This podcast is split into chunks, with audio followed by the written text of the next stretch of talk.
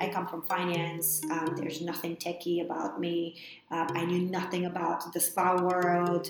I mean, I, I'm, I'm an expert um, tester of manicurists and, and massage therapists now, but I can't do it myself. So I had to teach myself a lot of things, and I took my time to do that on top of my day job for a good six to nine months before I quit it to jump full time into this.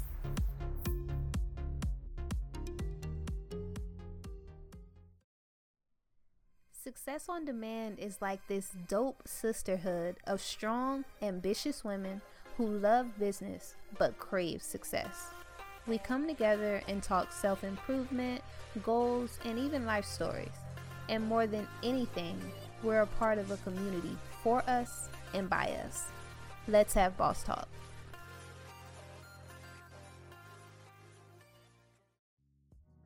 All right, you guys, you are back on Success on Demand, and I just want to thank you for tuning in. We have another one of our international guests on this show today, and she's going to tell us a little bit about her background and how she got to where she is now and where she plans to go and just give you some tips on you know different things that you could do to even apply to your business so that you can be successful as well without further ado i'm going to give iglika a minute to introduce herself and then we'll move on Hi everyone, thanks so much for having me on the show. I'm really thrilled to share my story with you. Um, I am um, originally from Bulgaria actually, but uh, grew up um, in Eastern Europe and actually went to school in the States. I studied in the University of Miami and then up in Boston for my graduate degree before moving to London to work in finance. Um, so I worked in finance for just over 10 years when suddenly I spotted an opportunity in the market to create a service that caters to busy Londoners, which is uh, when USPA was born just about three years ago and I was really overwhelmed with the desire to start this business, and I was sure that there was a market for it. So I quit my job in 2015, and now we're here. Three, uh, oh, sorry, two years later, um, up and running and growing and going every month. Oh my gosh! Now you said that you went to school in the states. Um, what brought that about? Um, were you like already here and you just decided to, you know, get your schooling here, or how'd that work? So I actually uh, came for high school in Las Vegas, of all places, through an international. I know there are schools in Vegas, believe it or not, um, and I came there through an international student exchange, foreign exchange student program um, which mm-hmm. brought me there when I was 15. And once I finished high school there, I applied to a number of American universities and uh, just ended up staying for um, my uh, graduate school there as well. Wow. And was it always your plan to, after you graduated and got your degree, you would, you know, leave the States again? Or how did you end up leaving and starting a business? Well, no, actually, I was planning to stay in the States, but I got a really good job offer in London and it was closer to my family, which are still back in Bulgaria. So I thought I would take that opportunity and move back to uh, the old country um, to explore that opportunity in finance. I actually never ever intended to start my own business, and wow. I was very much on the corporate um, ladder track, and my goal was to be an MD by the age of 30, and so and so, oh so on and so forth. So this, um, the whole entrepreneurial sort of side of me didn't really kick in until much later. wow, and just what actually allowed it to kick in was when you saw that opportunity for USPA, or had you already found something you were interested in? Uh, yeah, it was really when when uh, the opportunity for USPA came about, and I just couldn't stop thinking about it, and I was sure that it was something that would have a future. So a lot of people are. I know that a lot of people are stuck in their corporate jobs and they're thinking about um, starting their own businesses, but it's really when you do your research, when you get an idea, it's not just enough to have the idea. You have to do your research and check if there's a market already out yes. for for your idea if somebody else is doing it could you do it better um, and if you can answer confidently to all those questions then it becomes a real viable um, opportunity. So I um, I very much took my time to do research in my sector to make sure that um, this could be a, a, viable business, and only then did I did I quit my day job, so to speak. Wow, you just answered like two of my questions just in that one answer. It was it was so good though. No, um, I'm happy that you said that because I was going to ask you if you worked, you know, both jobs at the same time and when you decided that it was time for you to quit your day job and focus solely on your small business. Mm-hmm. And I think that you, you answered that perfectly because I'm a, a stickler for waiting till you have enough income coming from your business and you can actually, you know, depend on that foundation before you decide to quit your daytime job.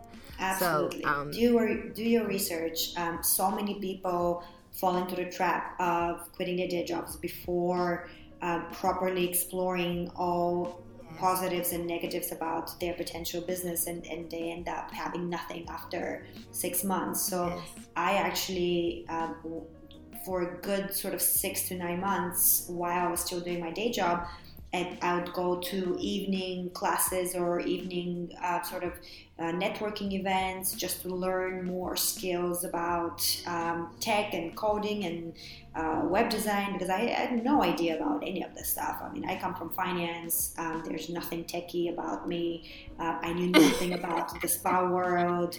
I mean, I, yeah. I'm, I'm, an expert um, tester of manicurists and, and massage therapists now, but I can't do it myself. So I had to teach mm-hmm. myself a lot of things, and I took my time to do that on top of my day job for a good six to nine months before I quit it to jump full time into this. Wow. And okay, so for you with USPA, were you like profitable right off the bat, or did you have to wait some time before you actually started to, you know, see profit from your business? Sure. So that's a very good question, and, and it goes back to again being prepared. Um, any new business that you start, if it's a growing concern, if you'd like to invest in its growth, you can't really expect for it to be profitable before the first three years. So you have to, when you start your own business, you have to mentally prepare and financially prepare to not make any personal income for the first three years. Um, if you manage to break even and start having a profit before three years, you're actually doing really well. Um, so there is obviously a number of things that you need to consider before taking that plunge because it is if you want to invest in your business's growth, um, you need to invest in marketing, you need to invest in um, improving your processes and technologies, and that takes away from the working capital. Of course, if yeah. you decided not to invest in growth and just to sort of go day by day and take it really slowly, you could perhaps turn a profit a lot sooner, but it would be on the cost. It would be it would be um, sacrificing growth. Yes, I totally agree. And with investing in things like marketing efforts, often you um, you know deal with other people you team up with other people to make that happen um, at what point did you decide that you wanted to start bringing people onto your team um, with marketing in particular, um, I personally significantly, even myself, significantly underestimated the importance of that function. Mm-hmm. And I was sort of under the impression that once I build my app and it's launched on the App Store, then millions of people are suddenly going to come and download it, and it's all yes. going to be great and magical, and the whole world will know about it. Um, it doesn't work like that, FYI. Um, yes. Just because you have an app in the App Store doesn't mean anybody will know about it. There are millions of apps, and there's hundreds and thousands of apps being launched every day. So unless you invest in a number of different marketing channels, nobody's going to know about your business. And I actually um, didn't invest high enough, early enough. So only about, I would say, four or five months in, did I bring someone on board to do a lot of our digital marketing um, on Instagram, Facebook, and Google. But I, in hindsight, I should have done that from day one. Actually, I should have done that pre-launch, if you ask wow. me. Wow. I was going to ask you that. So if you would, if you had another chance to do it, if you would start with your marketing efforts right at the beginning or you know, if you'd wait a while, but you just answered that for me just then. so that's awesome. That's a very good tip because I didn't know until after even launching my podcast that I should have started my marketing efforts before the launch so that mm-hmm. I can build that anticipation. And exactly. that's a, an awesome tip for people. And as far as investing, um, just like you said, investing in marketing efforts and things like that, outside of going to um, the networking events like you used to, how do you invest in like your, um, you know, personal learning growth and you know getting new skills? So um, you never stop learning when you are running a business, um, especially if you are the founder or part of the uh, original management team um, I wear seven different hats from accounting to HR to mm-hmm. operations to training to God knows what. Um, so all of these skills really are new to me. Um, I I don't know. I didn't know how to do company accounts. I didn't know what HR procedures I need to follow. So every day is a learning experience um, when you're running your own business. Um, so it really, really never, never stops. And now um, I don't have too much time to go to external classes. However, I do encourage uh, my team that are perhaps less junior than me to take courses on things like web design, user experience improvement, marketing optimization, etc. So we do um, try and support our team in expanding and, and, and perfecting their knowledge as much as we can. Oh, awesome. And with with your teammates, I know sometimes before people, you know, bring on employees or interns or, you know, whatever their title may be, um, they're concerned about, you know, what if I bring someone in and they take my idea and, you know, now I have a competitor.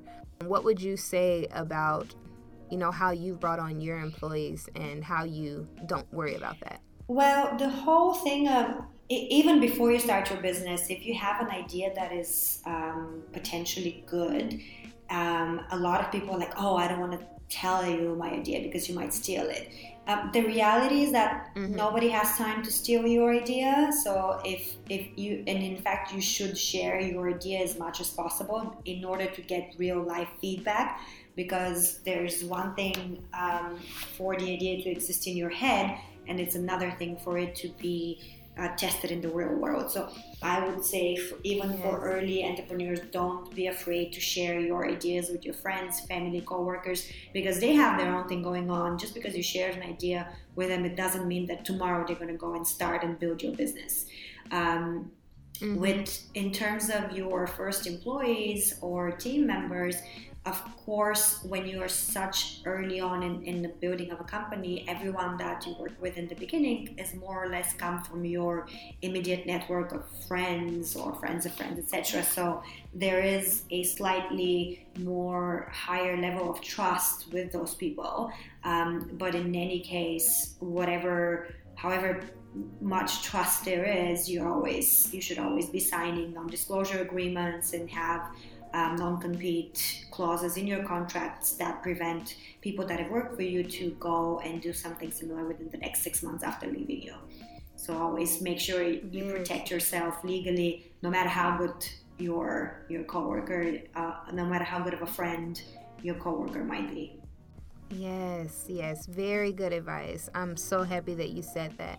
And um, when you first started USPA and it was, you know, just you in the very beginning, um, what were some goals that you had for it then, and then what are a few things that you have in store now? Um, as any consumer business goes, um, your most important target is to get as many clients as possible. Um, and to have repeat clients because that's what drives any sort of consumer-facing uh, retail retail business.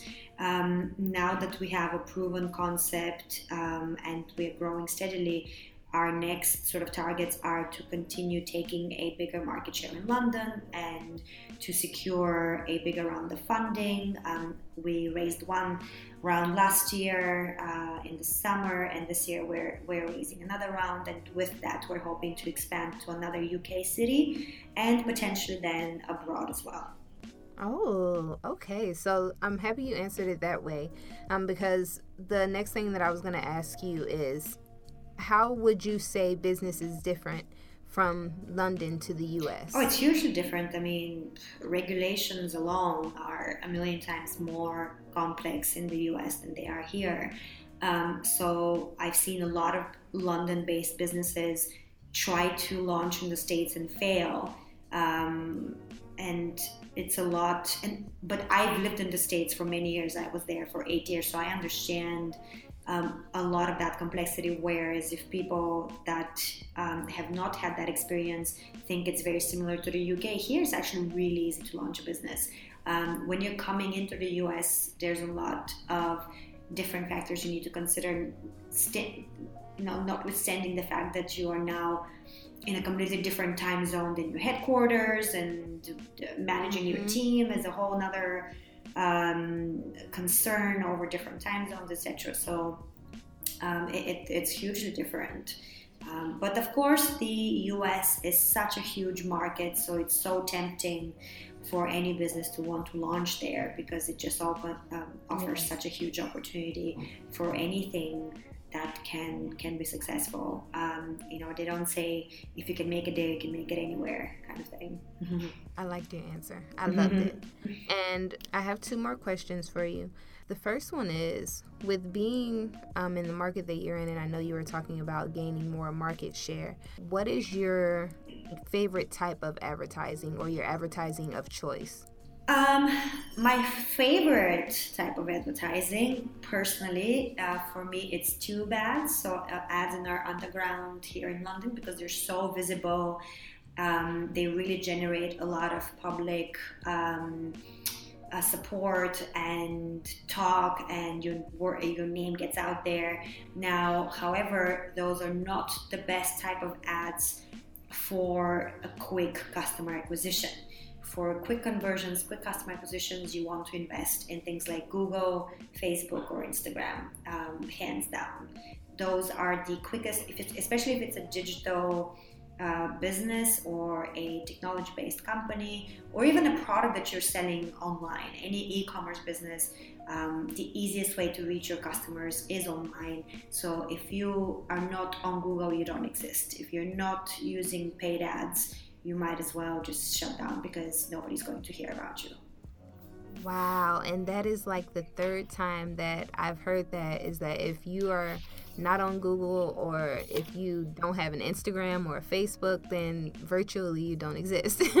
Exactly. so I I agree with that because with the world now, and um, that was going to be my second question is you know do you agree with social media advertising and its importance? And you've already let me know that yes you do. Um, that it's actually one of the biggest ways you know of advertising especially yeah. if you have a product or if you're you know a tech company or anything like that. Yeah i mean i don't so agree is a very funny word. I mean, I accept its existence. I don't like that the world has come to this place. I don't like having to pay um, Insta famous bloggers uh, money to promote our product or service. That's not something I subscribe to, and I don't understand how that became a profession. I don't agree that that should be a legitimate profession. I think people should have real world skills other than blogger. Um, but that's the world that we live in, and we, you're gonna have to just, uh, you know, play play the game if you want to be in it. yes, because I was gonna say at at this point with where everything is going, it just kind of seems like people are watching TV and reading newspapers and radio less and less, and they're more so on their phones now. So it is really changing the environment for business now. I agree Absolutely. with that. Absolutely. And to close out our interview, we always end with our hot topic question. It's really not even a hot topic, but um, how do you wind down after a long day? Um, I go for run with my dog. So I am a dog obsessed person, and I basically spend my evenings squeezing my dog, or oh of course, yeah, having dinner with my husband or friends. Um, I try to, um, I have a rule of no electronics after 11 p.m., so I'll read a book um, or just try to you know calm down and just try to go to bed early. Um, but it's really it's really important to have a little bit of time for yourself and um, for me evenings especially after 11 it's it's definitely time to um, switch off mm-hmm. Oh yes, yes, you said it perfectly. Especially because I'm a, I'm a dog lover as well, so mm-hmm. that's how I wind down too. Absolutely, unconditional love can beat that. yes, you can. Yes, thank you so much, and I just I do want to thank you again for coming on the show and you know really blessing us because you you really dropped a lot of gems today, and I think people really find you know that, that it's beneficial that they listen to this podcast. So thank you for that. As far as the listeners thanks you guys for tuning in. Catch us on dlake.com slash success on demand. Make sure that you you know follow our facebook page or you know check us out on instagram. We'd love to have you. Once again this is d lake and you just tuned in to success on demand